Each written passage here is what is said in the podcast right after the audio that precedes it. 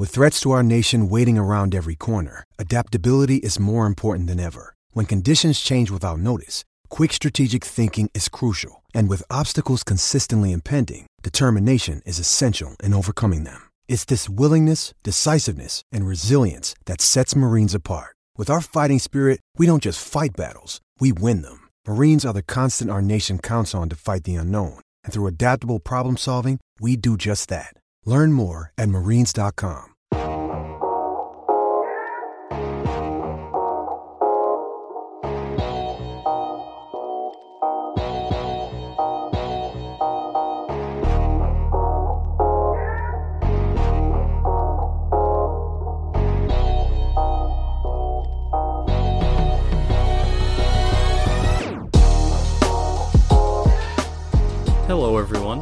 is Ryan Stacy, and welcome to the Hockey Minds podcast. This podcast is powered by My Hockey Resource and Instat, the leader in video and data analysis. Instat Hockey supports all levels of our game worldwide with video breakdowns and/or scouting services. For more information, visit Instat on the web at instatsport.com or on Twitter at InstatHockey. Today I'm joined by Steve Nightingale, former KHL strength and conditioning coach. Starting in the UK, Steve has traveled the world working with many different organizations while pursuing his passion in the game of hockey. In a different position than we're used to hearing about on the podcast, Steve shows that anything is obtainable if you're willing to put in the work and make the necessary sacrifices. So, with that, I am happy to introduce Steve Nightingale, former KHL strength and conditioning coach.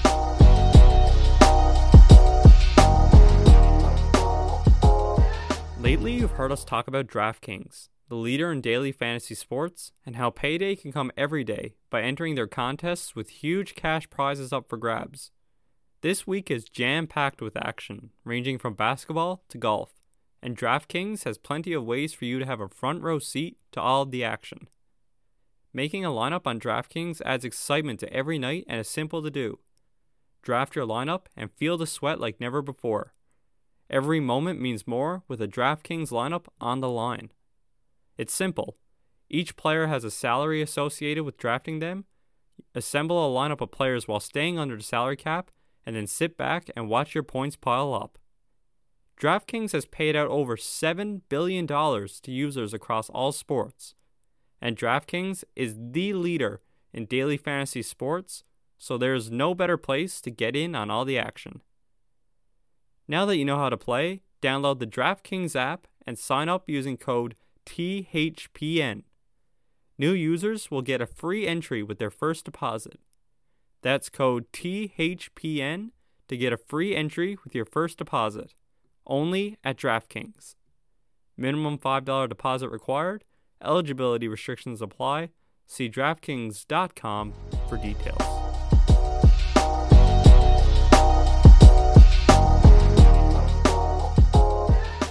Today on the podcast, we're joined by Steve Nightingale, former KHL strength and conditioning coach. Steve, thanks for joining the podcast. Thanks very much for having me on, Ryan. Yeah, it's exciting to have you join the podcast today. And strength and conditioning is an area that I've been trying to get on the podcast for some time. So it's finally nice to uh, to have someone like yourself with a range of experience come on and, and talk about that area. But let's just start off by talking about you personally and getting to know you better. Talk about your upbringing, playing sports in your early years, possibly, and just tell us a little bit about who you are overall. Sure. Yeah. Uh, well, I guess I should start by saying that I'm from the UK. I'm not Australian, so I've I've been very lucky to travel across North America quite a lot of the time, and and every single time without fail, somebody asks me if I'm Australian. So no, I'm from I'm from England. I'm from the UK. Um, and then the next question people always ask me is, well, how do you end up working in hockey if you're from the UK? Um, and to be honest, I guess hockey is it's not huge in England, but it's a lot bigger than most people think it is. I would say we have um, three now. Well, it's all a bit difficult with COVID, but we have three or four professional leagues, and that top elite league, um, they can draw sort of six to seven thousand fans to the game. So it's pretty big actually. And I was I grew up in a town called Peterborough, um, which happened to have a rink, and, and we had a pro team and I think I was 11 when my mum took me and my little brother to go and watch a game, and I was just hooked from from the first one. It was there was more fighting than than anything else. We didn't know, but it was like a local rival game back in the 90s, and, and you know it was just wild, and and so yeah, loved it from from day one, and played hockey gr- growing up, and and still played actually. Um, even when I even last year when I was in the KHL, I, I still got on the ice a little bit. So yeah, played hockey for a very long time. Um, I guess in terms of professionally, I went, did my undergrad in 2006 uh, in sport and physical education. Then I did a teaching degree. Then I did a master's degree in strength and conditioning. Um, and then I'm, well, currently I'm doing a PhD in applied sport and exercise science. So um, I've kind of been very, very fortunate just to combine those two things. I, I love like exercise physiology and kinesiology and strength and conditioning and i love hockey so being able to to combine those two things has been awesome yeah anytime you can combine your passions in whatever area they may be and bring them into one job i think that's uh, you know the definition of a dream job when you can do that so uh, definitely hockey was a part of your childhood and, and you were hooked like you said from day one and then you're also to in, able to integrate strength and conditioning and, and your passion for fitness and uh, you know, moving into the team setting, you started off with the Peterborough Phantoms. Just talk about how you got to that position and uh, speak about your first team setting working uh, as a strength and conditioning coach in hockey. Yeah, it was um, really, again, like one of those moments for me. So I grew up watching that team play, and, and I, as I played there as a junior in Peterborough, and um, it was, I guess I was probably in my second or maybe my last year of university um, and you know, I, I had links with the club and I knew a lot of guys there. And I said, listen, do you have anyone for, for strength and conditioning? And they said, well, we, we don't have anyone. Like we don't have medical. We don't, it's, it was the second tier of British hockey. So it's not the most uh, professional you've ever seen. And, and they were like, yeah, like, you know, come on and, and do whatever you, you want really. So I took a dual role. I was working with the club uh, or, or, with that sort of senior men's team. But then they had an academy uh, program for their younger athletes. So a lot of what I did was work with those younger guys. So we would go and do, um, you know, strength and conditioning. But these kids are, you know, 14, 15 years old and and trying to sort of make their way into pro hockey there. So um, did some stuff like that. And then with the with the men's team, actually a lot of that, that was a a real mixed role and i guess it, it, stood me in good stead because it was kind of getting used to wearing lots of different hats so i was doing sports massage for the guys. I was on the bench doing first aid for the guys. Um, i was you know filling up water bottles and, and everything else and and then just doing a little bit of, of training plans and and getting in the gym with the guys as well. So a lot of those players were they would have a full-time job as well as being an ice hockey player. So um, it was more the the full-time players i could get to work one-on-one with but yeah um, that was my my kind of first experience of of it and was just loved like you know being part of that team and, and i was incredibly lucky the year that i was there they won uh, there was three domestic competitions and they won all three of those competitions so uh, really lucky to be involved with that with that process yeah, and it, sounds like a great experience being able to, like you said, try different things and and be involved in more than just the training. You know, filling up water bottles and and performing first aid. You know, anytime you can go into a position that gives you the the flexibility in the room to try these uh, different skills, it definitely benefits you down the road. And and then on top of that, being successful in t- in terms of on the ice and you know winning. Um, I think that definitely fuels your further passion to move forward in the game and and continue down that path. And for you, you would continue down that path. And, and next time you'd be able to jump in as a strength and conditioning coach with the English Ice Hockey Association. Uh, talk about that opportunity and kind of again to move up a little bit and, and work with a, org- a bigger organization in a sense. Yeah, that, that was again, most of my uh, opportunities have come because, like I said, ice hockey obviously isn't huge in the UK. So these clubs lots of them don't really have a lot of money and, and lots of them want help and they want developing and they want expertise, but they can't often, you know, afford to pay for it and stuff. So um, I was working, uh, teaching at a college. Um, I had my master's degree. I had a love of hockey. And I was basically harassing English ice hockey and saying, listen, do you want someone to come and help with your program? Like, you know, I love hockey. I know about strength and conditioning. Like, can we make this work somehow? So, um, kind of was firing off emails and nobody was replying and and that sort of thing. And and eventually, uh, I just got an email back that said, "Listen, this is our." I think I, I was emailing like the secretary, the general manager, like the the T guy, like anyone. And and eventually I got an email back and said, Hey, here's our sports therapist, like contact her and, and have a talk. So I had a chat to her and, and she said, Yeah, like we would love you to come on down. We have the therapy side covered, but we have nothing for strength and conditioning. So come on down. Um, and that role just then kind of exploded from there. And I I ended up uh, as the head of strength and conditioning there for four years, um, and basically, again, it was it was a part time position whilst I was whilst I was still working in in a college, and we took charge of the national team programs. So that was um, the kind of I guess the youngest age group was maybe U11 uh, all the way up um, to U18s. And then I, I didn't get involved with the men's senior program then. There's actually, we might talk about this later, but there's a, there's a, I'm in talks with them at the minute to maybe go back in and work with a senior men, but that's a different thing. Um, I worked for the Women's Great Britain program as well. So uh, a lot of what I was doing there was working on training camps. So they would have maybe two or three training camps a year um, where you know they'd have maybe you know 50 kids there and and we're doing fitness testing we're looking at them on ice um, we're giving them sort of a lot of education because they're because it's a lot of remote work all the time um, you know you'd see these these kids for two days maybe but then they'd go back to their to their clubs so a lot of that was about education and and it was very nice. I was able to take that further, spend some time educating the coaches and the coaching team. I remember a conversation I had very new kind of into my role there and and one of the head coaches called me and and he said hey like uh, I just want to run this by you. Like I'm thinking, um, you know, I really want to see how how hard these kids can work, and I really want to push them. So like, I just want you to like just crush them, like just beast them when, when you get them. I'm like, these kids are 14 years old, man. Like, come on, like let's have let's have a bit more of a, a sensible approach to this. So um, being able to educate the coaches was was really cool.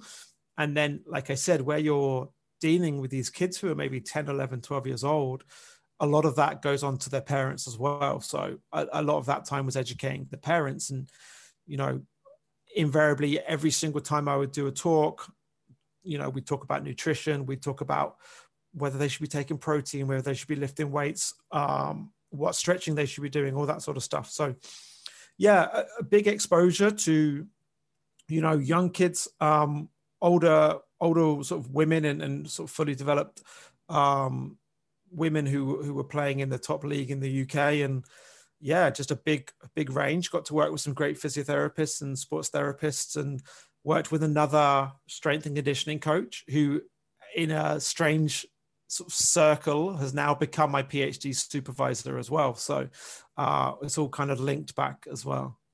Yeah, the hockey industry is one of those things that you never know who you're going to meet, and you really don't know where you're going to meet them again in the future. But uh, you know, a lot of opportunity was presented again in, in, that role, and you were exposed to a number of different age groups and and able to work on different things such as you know strength and conditioning, nutrition, and and also again to educate parents and coaches, which was something uh, that a lot of people might not initially think about when they're talking with someone in that role. So great to hear about the overall experience there.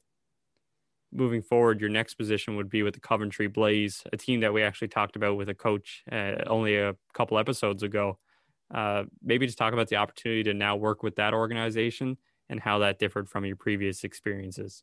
Yeah, that was it was an interesting one, and actually, I feel I was quite disappointed in a way. I didn't get to work as much as with them as I wanted because I the opportunity in China came up, which I know we'll we'll get onto. But um, I, I you know I'm trying to think back. I can't even remember how the role came about initially. It was probably me again, just like harassing anyone and everyone who would talk to me and, and saying, listen, let me come and help you.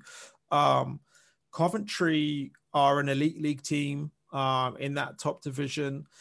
Again, they they have a kind of a reasonable sized arena and reasonable fan base, but the money doesn't go very far, right? So whilst their players are all fully professional players, it didn't extend too far beyond their the kind of immediate hockey up staff. So um, the way their workouts were organized was they had a sponsorship with a local gym and they used uh, a personal trainer who was at that gym and he would write the programs and, and take the boys through the programs. Now i think he and he was a great guy like a lot of love for him and, and he and we worked closely together and um but i think they were interested in me because a of my background in playing hockey and then having worked at, at those levels of, of hockey before. So uh, i basically came on board almost like a consultant i suppose. I i was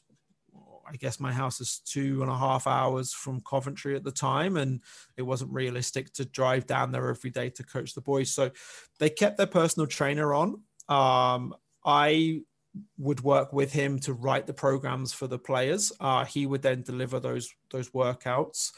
The team had a heart rate system, um, so I then got involved, and that was was that was really cool because they would wear the heart rate belts they get uploaded onto a cloud storage system i can sit in my room and download the the results. So that was uh, one of my kind of first pretty cool exposures to to sports science within the sport. Um, i'm a i'm a big kind of proponent of, of sports science and high performance models with with s&c so that was really cool to get involved with and looking at the training and who was working off ice and on ice and all that sort of stuff was was interesting there. Um, and then I got involved in the fitness testing, like the preseason testing and stuff. So went down to Coventry for a couple of days um, just to to run those guys through a whole bunch of, of fitness tests as well. It was interesting. That was my first taste of a team who were a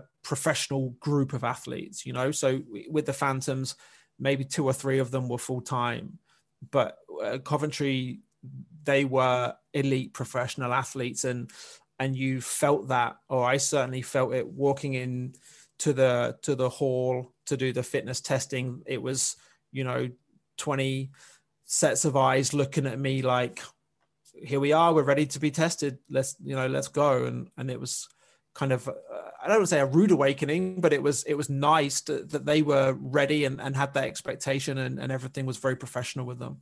Yeah when anytime that you're put in a situation where you're working with professionals or or players that believe they're ready to make that professional jump. Uh, they just come in with a different approach to the game, and whether it's on the ice or off the ice, and uh, you know, it, it definitely pushes you to be better and pushes you to be more serious and efficient uh, in your role when players are kind of approaching it the same way. Um, you know, in that conversation there, you also talked about eventually that role would stop because you got another opportunity. And uh, this one would come with the Chinese Ice Hockey Association you know it's a little bit of a, a, different location for you and having to do some moving and again maybe not a traditional hockey market but one that is uh, up and coming. So just talk about the difference in working with those players in a different country and that whole experience for you personally. Yeah it was um it was crazy to be honest. And and uh, the best decision i ever made but looking back sometimes i wonder how on earth i made that decision. So I was actually at a camp for English ice hockey, had an email from uh, a guy I've done some work with in the past. Um, incredible, incredible uh, practitioner called Adam Douglas, who works for Hockey Canada. Um, and he emailed me, and it was I, I, it was probably like midnight my time and and my phone went off and I read this email and it said oh like if you want a job there's a job in China do you want to speak to this guy and I just close it down or whatever. And I spoke to my wife the next day uh, at the time and and said, "Oh my god, like." this crazy thing happened like somebody asked me if i wanted a job in china and she said well what did you say i'm like well i said no obviously like well i'm not going to go to china and she said, "Well, listen, at least talk to them and hear them out and see what they see what they have to say." So, um, kind of with that support, I I moved it forward and had a, a call with the head coach, who was a Canadian guy from from Nova Scotia, um, and and we had a chat for about half an hour, and I sent him kind of my outline of of what I think training would look like for that team and and whatever, and yeah, the next thing I know, I'm on a flight to uh, to Jilin in Heilongjiang, no, Jilin province in G, yeah, Jilin, Jilin province. Um, and and, and a, a, wild four years kind of happened after that. So um, that team, I, I don't know where to begin. Uh, like sport in China is crazy. Okay, they have so much money they have a, almost an infinite resource of money and people, right? So the program is unlike anything you can you can imagine. So I was tasked to work with the female U18 and development squad. So that was the development squad were, were girls who were probably like 18 19 years old who weren't quite good enough to be in the national team but were were on that path um, then the the full senior national team women they had another strength coach who's a Canadian guy from Vancouver.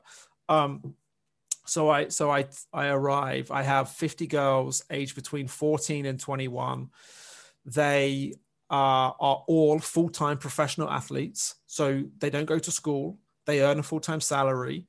They are on. So when I arrived, my head coach says, "Right, here's the schedule. They they do two hours ice in the morning, then they have 90 minutes in the gym with you. Then we have two hours ice in the afternoon, and then we have an hour um, doing some dryland training in the evenings every day.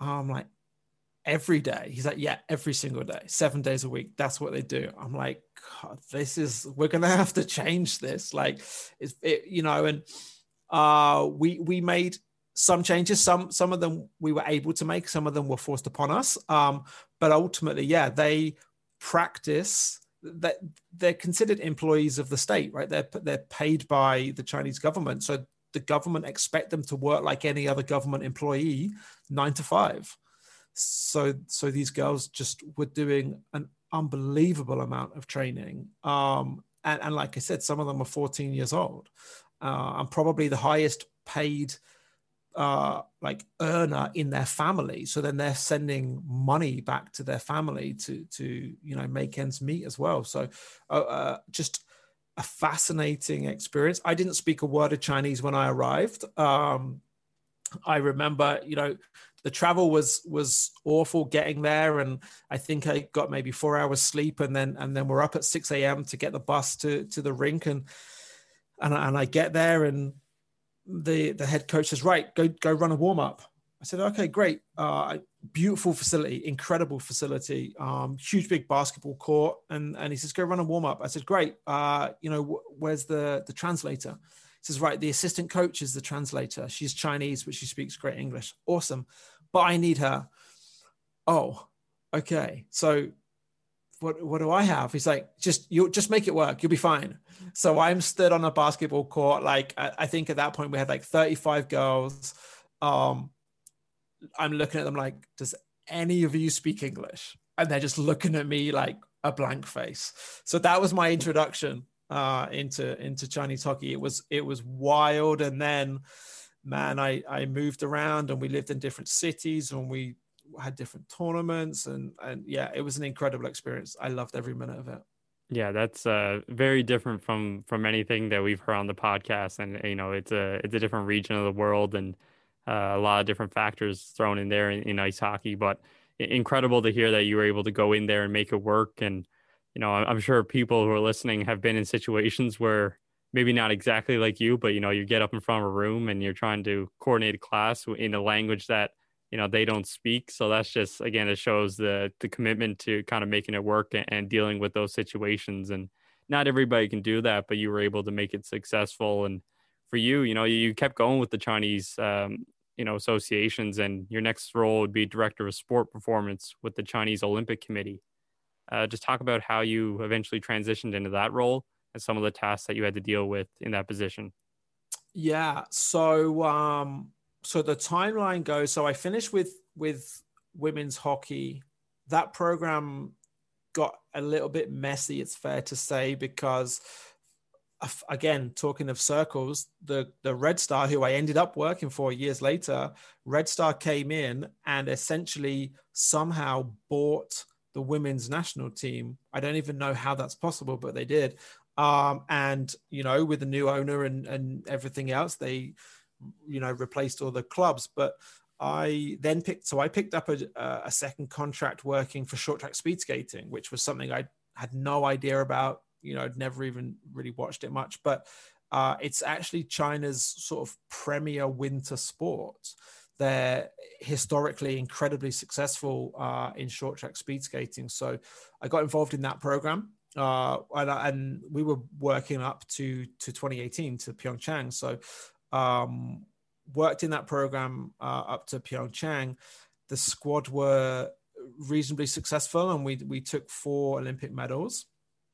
That contract ended, um, and I was I kind of had a had some time left on my Chinese visa, and I was waiting around and seeing what offers and i had some offers come in from different organizations so i was seeing what was what was going to happen and um, whilst i was working for short track there was a, an, a strength coach who was working with figure skating and we were in the same training center and our contracts ended at the same time and he got offered this role with the, with the Chinese Olympic Committee to to organize this project and he said listen you know it's going to be a big project. I might need somebody to come on board as an assistant. So i jumped at, at that role. So um yeah so the next thing i know i'm i'm now gone from being just a strength coach in a team to managing 50 strength coaches in 40 olympic programs and it was kind of it was just every single day was was crazy and every day was something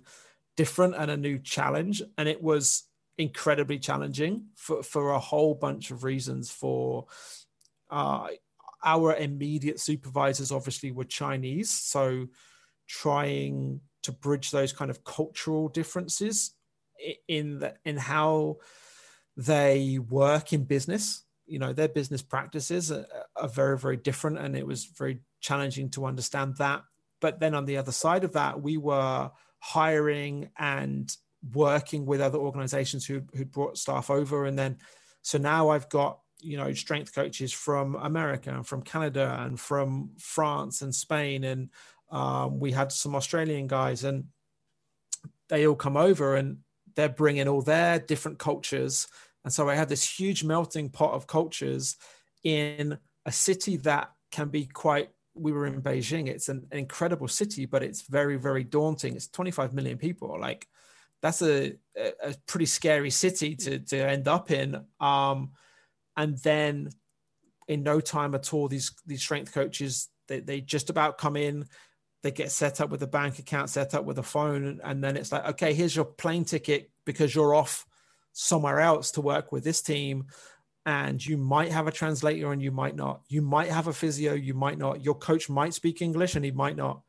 Um, so ultimately, the I would say the majority of my job was was man management, was you know dealing with with coaches having this you know just a crisis every single day of of not being able to function in that culture. I was lucky that I had a lot of exposure to it. So I was able to offer advice and guidance. And they're like, listen, I'm having this problem. I'm like, I've already had that problem. Let me tell you how I how I got around it.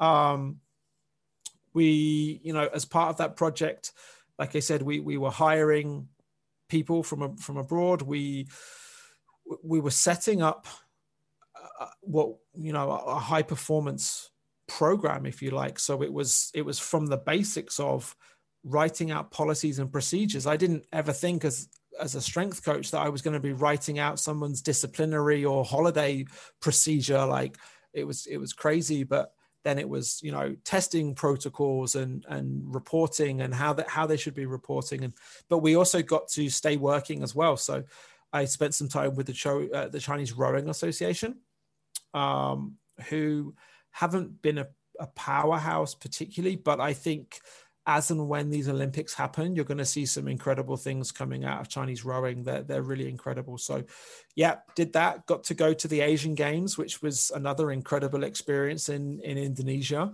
Uh, supported the rowing team there.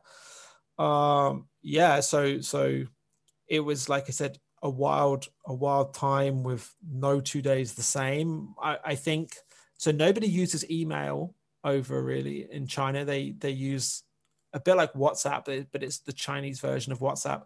And I reckon I, I think I was getting probably 400 WhatsApps a day from coaches, just or from from my boss. And and of course we had we had some coaches uh, over in Portland in Oregon, and we had coaches over in Japan.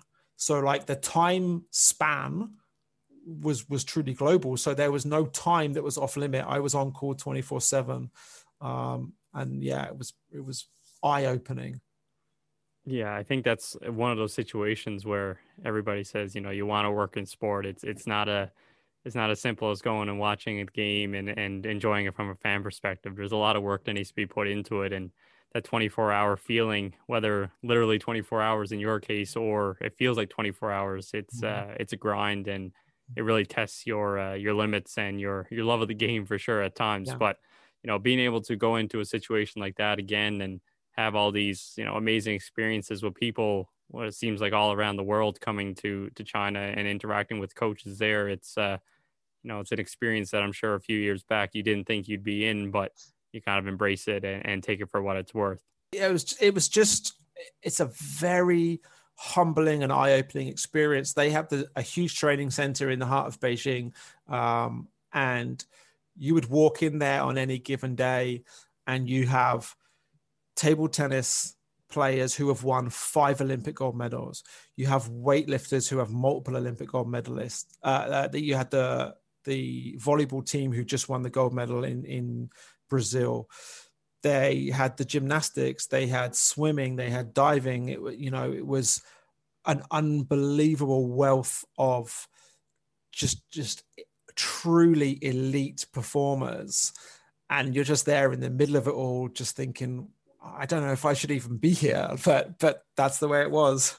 Yeah, it's uh, it's always fun to to hear about the uh, the feeling in being in a, a situation where you're around these elite players, and you know a lot of times when we have these conversations with coaches like yourself or other people in the industry, uh, whether they venture out into other sports and try different opportunities, there's always that passion to get back into the game of hockey. And for you, you were lucky enough to move back uh, this time in the KHL with Red Star. So just discuss the excitement moving into one of the top hockey leagues in the world uh, on the pro side and uh, you know just your overall feeling of working with those players day in and day out yeah it was um an absolute a dream come true I, i'd had uh the three of us we ended up with three directors at the olympic committee and that didn't end too well uh, unfortunately for us but six hours later the the red star called me and, and offered me a position and again, like you say, go like I've I love hockey. It's been in my life for, for 20 plus years. So so to get that opportunity was huge. And it was a bit of um kind of luck and timing. And I was in Beijing and the team were based in Beijing. So that Russian KHL for for anybody who isn't too familiar with it, yes, it's predominantly Russia, but you have Kazakhstan, you have Finland, Latvia, uh, Belarus, and and the, team in China. So um, yeah, got the opportunity. I had, had a call with the with the GM, um, and got sort of going, planning what we were going to do in in the off season and, and whatever. And that it, I was looking at the the players that they had the year before, and and getting myself very very worried. I'm gonna not lie. I remember I had a call. Uh, there's a player, he's actually still with the team. Andrej Sustr played for Tampa Bay. I think he has like 400 NHL games or something like that. Um, and I was kind of emailing him and and he was asking a bit about China and stuff. And so I ended up on, you know, on, on a call with him. And afterwards I got off the phone. I'm like, oh my God, like that guy's a legit NHLer. And, and it was just the the level had just raised so much. And you know, we had last year we had Gilbert Brule first round draft pick. We had Griffin Reinhart first round draft pick.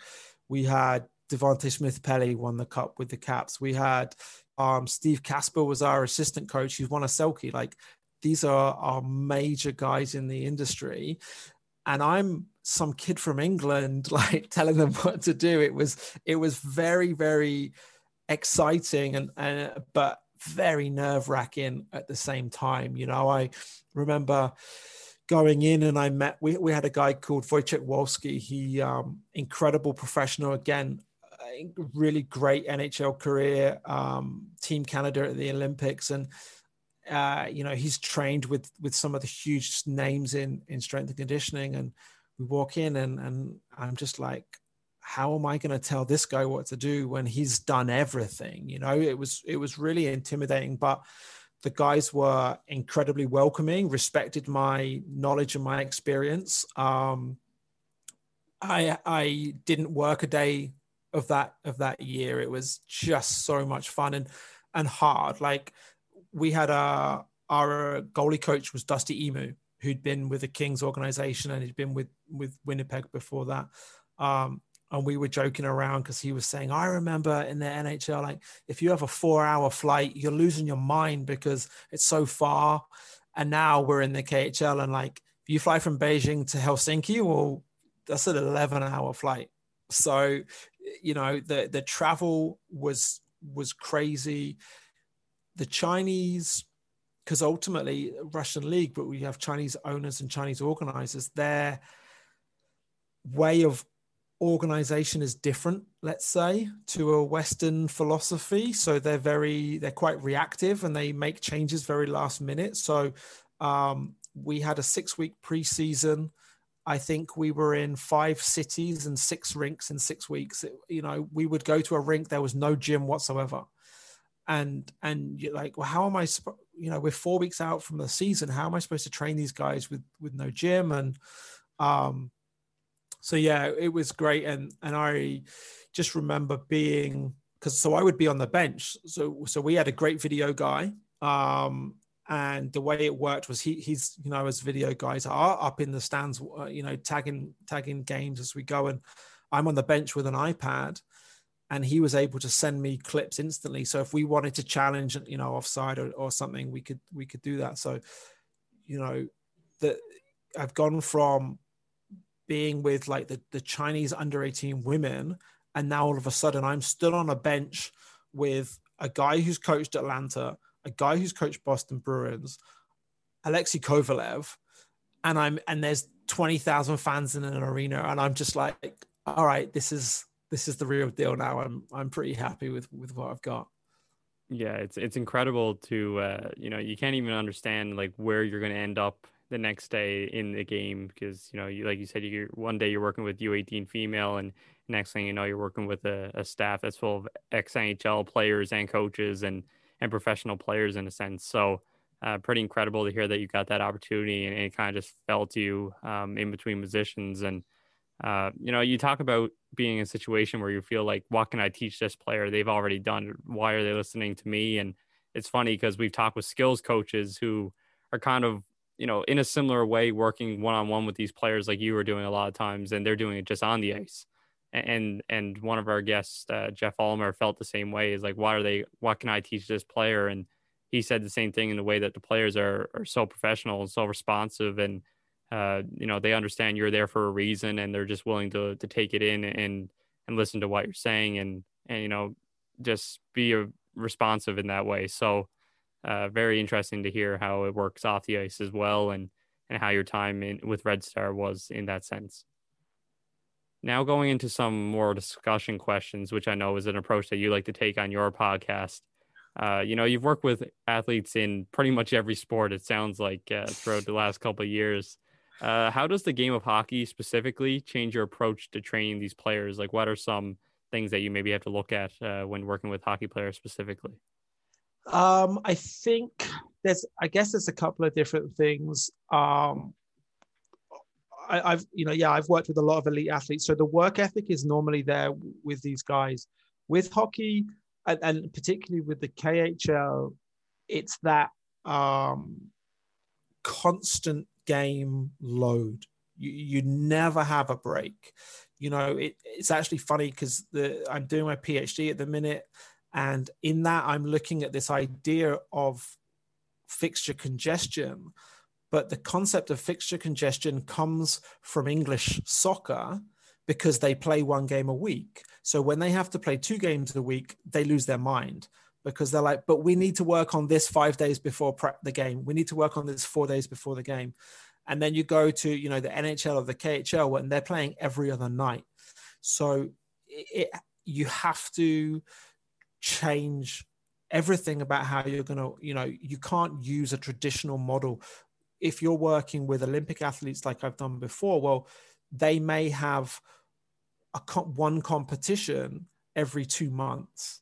So you have a you know a kind of block where you can fairly linearly figure out what you're going to work on and how are you going to progress this. But then you come to to the khl for example and it's just okay so we're going to practice and then we're going to play and then we're going to practice and then we're going to play over and over and over. Oh and don't forget we're going to travel 8000 kilometers and then you're going to have two hours sleep. And so really, you know, that that changed a lot and opened my eyes a lot to to how you have to manage the load uh, and it, and that's that's what my phd is in is is load through through professional hockey external load and how to manage it how to work with coaches to to plan more productive practices uh, try and reduce the risk of injuries, try and keep your best players on the ice as, as much as you can. So, yeah, I think that's been the thing that I saw with hockey was the, the volume that they do. The fact that we would play a game at 7.30 at night, finish at 10.30, and then they all come in the gym and have a lift. And if I ever told uh, a strength coach who works in English soccer, oh yeah, our guys come in after a game and they lift – that guy would just think I'm out of my mind, like because they have so much time in the week to do it that they don't need to, to do it like that. So that was one. Um, I guess uh, just just a little difference of of the injuries and and how they that how they sort of manifest themselves. Um, you know, a lot of shoulder issues from from guys. So I, you know, I'd get guys in and you know right today's workout we're going to have pull-ups and i have six guys like i can't put my hands above my head because i've had four surgeries on my shoulder it's like oh okay so so you have to kind of change a lot of stuff on the fly with with that sort of thing and um yeah and you know groins are then are then a huge part it's there's there are similarities between running and skating but then there are huge differences as well so that that movement pattern. And there's a big debate uh, currently in the industry, and I'm not entirely sure where I fall on it right now, but it's about when you're training sprinting, how technical you get. Do you want that to look like technically like sprinting because it's not actually what they do on the ice? Do you want the arms to do what they do in a sprint or do you want them to do when what they do when they're skating because they're two very different things and i don't think anyone has the right answer to that yet so yeah it was it was a lot of um a lot of fun a lot of hard work and but but a really great experience yeah and a lot of those things that you learn obviously you have to study a lot but you also learn it just from being in those situations. For example you know with the shoulder injuries that's something that you don't really realize until you're in a gym and, and half your team you know isn't able to do that workout. So these are the things that it's good to hear people like yourself who have been in those positions and, and kind of get the, the inside information on on kind of how it works in working with players uh, all across the world. Now you, have worked in a, a, number of hockey markets and you've worked with a number of teams uh, you know in a team setting do you build your plan for a whole team generally or is there a process of evaluating each and every player and working on individual plans i'd say it's a mixture of the two. Um, so, you know, you have ultimately you know, you, you can talk about okay, a goalie is is maybe a bit of a different animal. I can say that because that's me. I'm a goalie, so they're always a bit of a special case. But aside from that, if you look at the the movements that the players do on the ice, it's it's pretty similar. Okay, so I don't need to write an entirely fresh workout for 27 guys because they're all going to be doing similar things. Um, going back to that point about, for example, a shoulder issue, well, I might have pull ups in my program, but I know, okay, so player X and player Y, they're not going to do pull ups. They're going to have to do this instead. Um, throughout the season, we would also uh, individualize or personalize the programs, and that was often done on the minutes played. So you know, if if you've got high minute guys and they're going to come in and lift after the game, well, you can't. T- if a guy's just done 20 minutes and another guy's done four minutes, like you're not going to tell me they're they're now going to come in and, and be at the same capacity. So we would individualize stuff like that, and you know, you're working with the scratch guys, and and those scratch players would have you know different on ice stuff to do um, and then we would I, I, used to love those workouts actually we had a great guy uh, garet hunt played in the echl he's the all-time record holder for penalty minutes in the echl uh, great great guy complete crazy but but an incredible guy. And um, we used to have some pretty fun scratch workouts. And and I I'd say he you know he'd come into the gym and say, right, what what are we doing? I'm like, oh, the workouts on the board. He's like, no, what are we doing? Like you're doing this with me. I was like, oh, okay, let's go. Uh, so that was fun. But um, yeah, so I'd say I'd say there is a general plan and then based off of the individual needs they might have more work less work. They might have some um, you know we might tweak the exercises. So we might progress an exercise for one person. We might regress the exercise for somebody else. Um, and then we'd often look at what they've done on the ice and, and change the workouts that way as well. Yeah a lot of things to consider when building those plans but I figured it would be some combination of the two just because of the team setting that you're working but uh, you know, a lot of times while the players are ultimately trying to do the same thing on the ice, there are different roles and different situations. And then every body type is different as well. So those things come into play. Uh, you know, outside of the physical situation, you know, sometimes you have people who are maybe not as committed off the ice as they are on the ice, or or maybe there's varying levels there. Uh, a lot of times we see this maybe in minor hockey, but some people would be surprised to hear that it's also at the professional level and everything in between. Maybe just talk about uh, maybe nothing specific, but how you challenge take that approach to uh, to tasking or overcoming that challenge? Yeah, it's uh, it's more common than people would think. I would say, uh, and certainly, yeah, I'm not going to name names, but but thinking about that Red Star team last year, some guys would just love being in the gym and and would be always wanting more and you know some guys if they were in the gym, I think they're lost because it's the first time they've been in all year. So, a um, couple of different ways, I suppose. Uh, me personally, the way I the way I approach it, I guess. Listen, these guys are professional athletes with with contracts. They're playing every day to keep that contract. It, it's a cutthroat industry, and guys will get cut and they'll get traded and they'll put on get put on waivers, and they understand that their actions have consequences and they can choose. And that's the way I take it with them. And, and I always say this to the players listen, I'm not going to come around and chase you and drag you into the gym. If you don't want to come into the gym, you're not coming into the gym. But there's two things. One, it's your contract at the end of the day. Like it's, I'm fine. I'm going to keep my job, but it's your contract. And the second thing is, I'm not going to run and sue you to a coach. I'm not going to go into the head coach's office and say, oh, this player didn't show, this player didn't show. But if he directly asks me a question, I'm also not going to lie. So at the end of the day, you're a professional and and you take your your, your choice. Um, I had I had a player last year who didn't come into the gym a lot, to be honest. Um, but on the same by the same token, that guy was playing. He was a D man playing like 27 minutes a night for 60 games and would come and do a personalized warm up with me every single game. So I know that guy is is ticking over. He doesn't necessarily need, you know, pushing and, and harassing. And again, he was he was a guy who'd had a great NHL career, was you know more of a, a veteran player. If it was you know a 20 year old kid, well maybe I'm going to be start you know kicking him in the ass a little bit and being like, listen, you need to get involved. But I kind of you know respect the the players in that they have done what they need to do to get to where they are and i'm not going to i'm not going to get a guy who's 32 33 34 years old and and revolutionize how he feels about strength and conditioning so i'm not going to have a fight with him every single day. I'm just going to say listen it's your choice. You do what you want but you you're going to be the one who suffers the consequences. Yeah.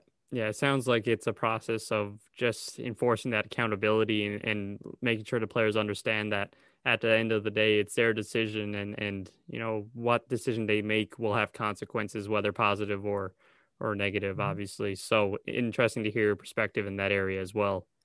Uh, you know throughout this conversation we've heard a lot of your experiences in other sports and you've worked with what people would consider amateurs all the way to professionals. How important do you think it is in your field specifically to have experience with people in other sports and at different stages of their career when you're going into a position you know at the at the highest level eventually?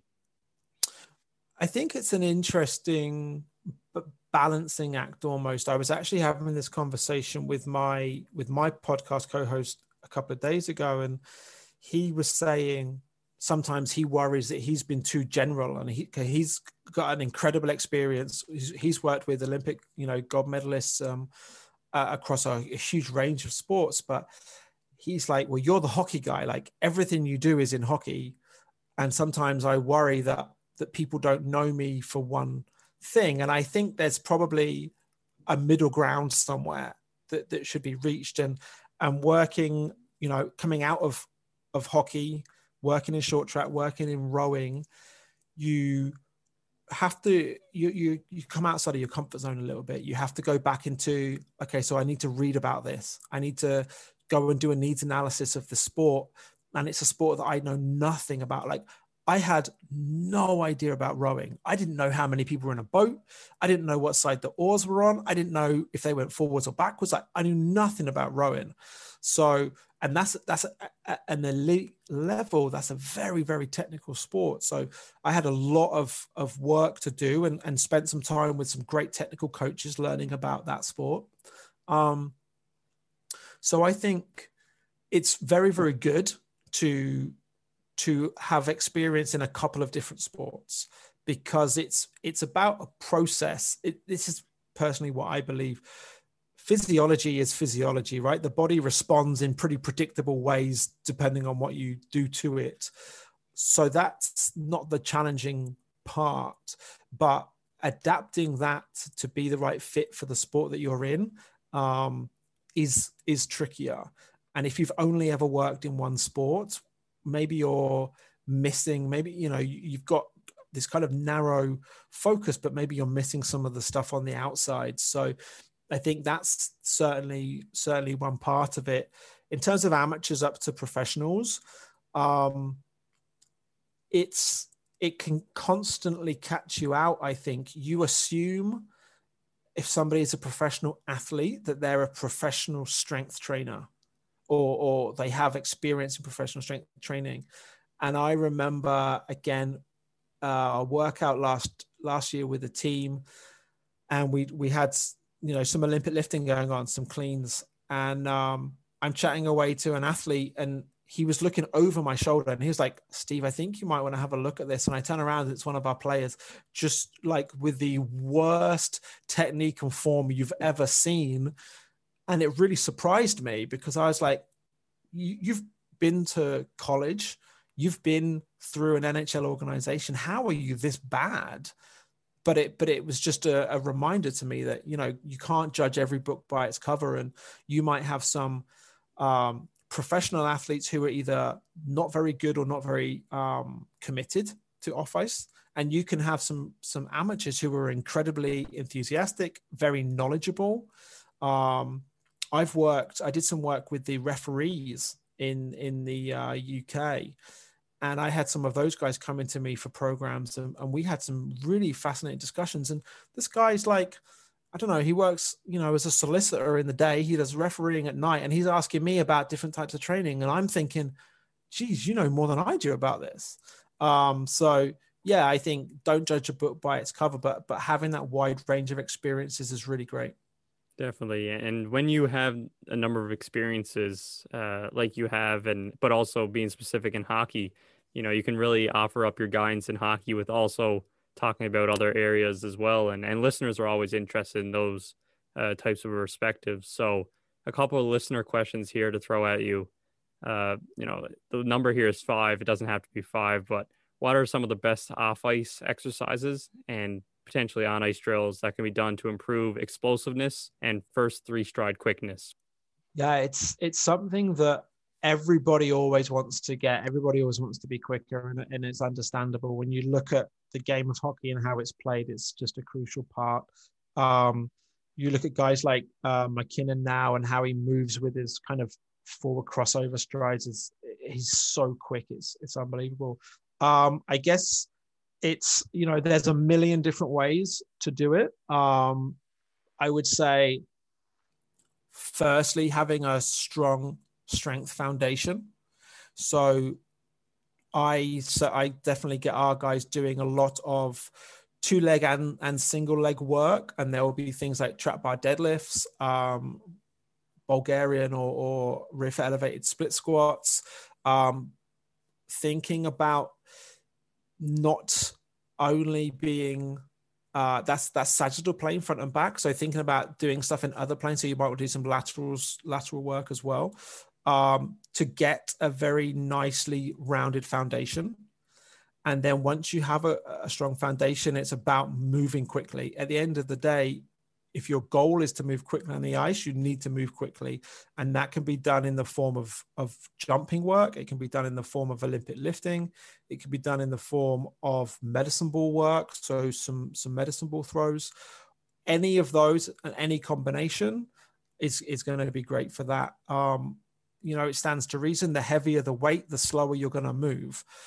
So you're, you're talking here about weights that aren't particularly heavy, but weights that you can move particularly fast. Uh, and then on top of that, it's just moving fast. It's it's getting either you know on the ice or or on a track, get out and do the sprints because that's that's ultimately what you're what you're aiming for there as well. So yeah, some great insight on that uh, specific area and talking about the quickness and definitely an area I'm sure that you get a lot of questions as you mentioned because of the way that the game is changing and players like MacKinnon and, and Connor McDavid are really changing the way that the sport is viewed. Um, you know, Quinn Hughes, even defensemen are, are mm-hmm. jumping into rush that way now. Another question that I have for you from a listener is about the hill workout and just wondering what your thoughts are on that topic and, and maybe have you used it in the past? Yeah. So hill, hill running, um, as a, as a training method isn't new. Obviously, it's been around for a long, long time. It's it's a very good for hockey players in that the you know I, I said it earlier, running on flat ground and skating they have similarities, but they're not the same. And some of those differences are about how long your foot is in contact with the ground for. It's what we call ground contact time. Um, you have a different angle of your shin and those things aren't really replicated on flat ground running, but they do start to get more replicated in on hill sprinting. So actually, a hill sprint is more um, replicable, if you like, f- in terms of, of what a hockey stride looks like. Uh, so I think they're an incredible uh, option to use, um, and they're free which is which is great if you happen to have a hill around and and get some some off season work in. Um, I I was lucky enough. Uh, there's a couple of you know great practitioners in this field. One of them is Vicky Bendis, um, who's doing some incredible work uh, with speed. And I, I got to listen to Andy O'Brien speak a while back uh, over the summer. He works for the Penguins. Both of those guys were talking a lot about how they use hill work, and it's it's really interesting. And yeah, I'm, I'm a big fan of it. Um, I don't think athletes are because it's hard.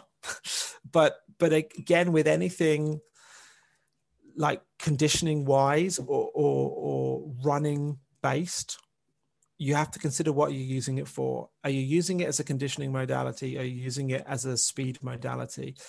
Because the exercise is going to look the same, but how many you do, the intensity that you do them at, the the rest ratios that you're going to have are going to be completely different as well. So that's one thing that coaches don't often understand is is well and athletes to a certain extent don't understand it as well it's hard to get an athlete to wait for 60 to 90 seconds in between reps but you know explaining why they need to do that is, is pretty important. But yeah sorry that's a long answer but yeah i like hill sprints. They're good. No I, I love i love the long answers and and there's a lot of knowledge there and and eh, like you said you know a lot of times athletes when they get in that situation where they're doing sprints or, or doing similar work uh, you know they don't want to have that pause in, in between reps. They just want to keep going and, and carry that momentum and that adrenaline. But it's something that needs to be considered. And I think uh, you really broke down that type of workout there very well in terms of how it can be used uh, beneficially in hockey.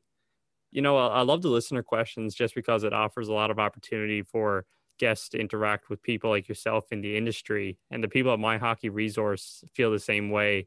They're a community on Discord, and they have people from starting at amateur people or fans all the way up to professionals in the game who just want to learn about the game and ask these type of questions. And talk about different um, articles, books, or conferences or podcasts, even like this. So, for anybody who's interested in learning that way, be sure to check out My Hockey Resource on Twitter and Instagram. Steve, you're somebody who uh, works as a lecturer and, and definitely has read a lot in your time. Uh, you know, in addition to your interpersonal learning and, and learning from experience, what are some of your favorite books, articles, etc., that you look to for new ideas and for reference? Um, sure. There's yeah, there's a there's so many out there, and I think um specifically for hockey, there's a lot of conferences and, and things out there. So the Strength and Conditioning Association for Pro Hockey um, are pretty active on on social media. Uh, they look after all the the strength and conditioning uh, NHL guys, so they have some some great resources there. Um, I I do kind of rely a lot on social media and that those interactions with with peers. So I've met and been able to converse with some incredible practitioners from around the world. It's amazing what you can do just sending an email to somebody and saying, "Hey, do you mind having a having a chat?" And, and I do it all the time. And you know this this week I've had you know two or three conversations with with young coaches already that that want to speak to me, and I always take those opportunities because I remember when I was starting out I wanted to to kind of speak to those guys as well. So it was I, I try and pay that pay that back a little bit. Um, other books, um, trying to get away a little bit from from just strength and conditioning. You know, we look a lot around things like Simon Sinek's book uh, Start with Why. That's pretty commonly thrown around there. And again, that was one I read that was that was really interesting to to make you think um, uh, you know completely out the box. And, and, another one that's a really really long read but um, i think it's called sapiens. And i think it's called a brief history of everything is the subtitle but i could be wrong there. Um, but that but it's basically you know humans from from start to finish and and just some fascinating discussions that they have there. I was talking to somebody else the other day about money and this concept of money, and the book sort of breaks it down as to how we've just they're just bits of paper that that is an IOU and promises you to. And I'm like, this this is crazy. Like we've invented this whole thing and but now it's like the most important thing in the world so yeah sapiens is another one to, for people to get their head around yeah, so many different resources, and a lot of times it's not hockey. As we come to learn on on the podcast and talking with other guests, it's just things that are interesting, and a lot of times these things can be brought into the game. But definitely, you're one of those people who, as you've mentioned there and before, you like to learn from conversation and, and talking with people, and and a lot of times you could be younger people, but they can also be mentors to you in your career. So for you personally, who are some of those people who have helped you get to where you are today? And what are some of the major lessons that they taught you you know maybe collectively Um, I would say number one is a very good friend of mine. I met, yeah, I mentioned him earlier, Adam Douglas. So he's a sports scientist who works for Catapult, which are a GPS company, which a lot of the NHL uses. Um, he's also the high performance manager for Hockey Canada. And I did some work with Adam you know we've we've had a history going back a few years. Even when i was working for great britain women and i emailed him and you know completely unknown and, and was like listen you work for for the canadian women. I work for gb like we're not much of a challenge. I'm just wondering if you could like tell me a little bit about what you do. And the guy is just such a nice guy super helpful super friendly um has helped me along the way um, in all in all aspects. And, and we speak all the time and, and an incredible guy and, a lot of time for him. And he's probably like the number one guy. Um, within the industry i'd say Devan McConnell is another one. So actually i should have mentioned him in the book section. Devan has a great book he co-authored called intent which is an incredible ice hockey uh, strength and conditioning resource. It's actually just a, a great team sport strength and conditioning resource. Devan's just uh, gone to the Phoenix organization in Arizona. Um, and and and again, like he and I talk talk fairly regularly, and he's a pretty uh, influential guy in my mind. So, yeah, a lot of love for, for those guys. And and then I just finally sort of finish off with my supervisor, my to supervisor, John Hughes. Um, uh, works down at University of Gloucester in in the UK here, and uh, again, we've been involved for a long time with with hockey and other bits and pieces. So three guys who were who were always happy for me to ask some stupid questions and and will patiently explain answers to me. So a lot of love for those three guys. Yeah, you always need to have those people in your corner and. I'm sure I have a lot of people as well that would say I've asked some stupid questions or multiple stupid questions over the years, just asking about the game and, and different areas. But uh, it's always great to have those mentors who are willing to help you and and uh, you know embrace your questions and your concerns with open arms. So, uh, you know, for you, maybe turning it around and, and, being in the role where you can maybe give someone else advice as a final question on the podcast. If someone came to you, maybe it's yourself back in the day when you were looking to get in hockey, or maybe it's someone who's looking to just enter that field what's one piece of advice that you would give them hoping that they would be successful in the field of strength and conditioning? Um i don't know if there's just one. It's an incredibly challenging industry to get involved in because you need um, education and then you need experience. And the problem is you can't get experience until you have experience. It's a very tricky situation for people. So um, i tried and, and I honestly emailed and harassed people day and night until I could get some experience. And it when I worked for for Great Britain uh, and, and the EIHA, I was there for four years. Um, you know, doing some consultancy work, just getting paid a little bits here and there, mainly for my for my travel or for a weekend because I needed to get that experience. So that's the thing I would say you know that everybody every job that you see advertised asks for qualifications. You just have to go and get them. You have to tick them off the list. It's about getting experience and getting worthwhile experience. So um, if you're just going to a role and you aren't learning at that role you're, you're probably wasting your time there. But but be prepared that you're going to have to work very hard. You're going to have to probably work for free for quite a while um, and take every single opportunity that you can and speak to every single person that you can and and listen to what they have to say. Yeah, some tremendous advice and, and multiple things there. But at the end of the day, you have to put in the work and realize that anywhere in this industry, whether it's strength or conditioning or any other area of hockey operations, a lot of time it's free work and, and just getting the experience. And eventually, uh, getting in a situation like you said before is uh, that you don't have to work a day. You know, you can just enjoy the experience and, and get paid while doing it. So, Steve, I just want to thank you again for taking some time today to join me on the podcast. And I hope you're doing well and staying safe. And I wish you all the best moving forward. Yeah, I really appreciate the time. It was a great conversation, Ryan. All right. Take care. All the best. Thanks.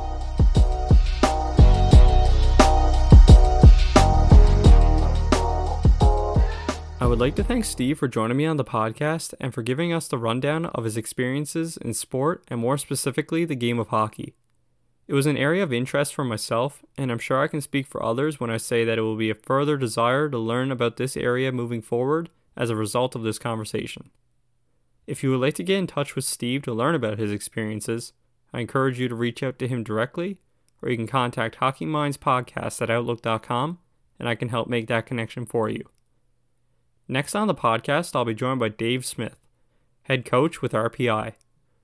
Dave brings a wealth of NCAA knowledge to the podcast, and I'm excited to see what that release will bring on Sunday.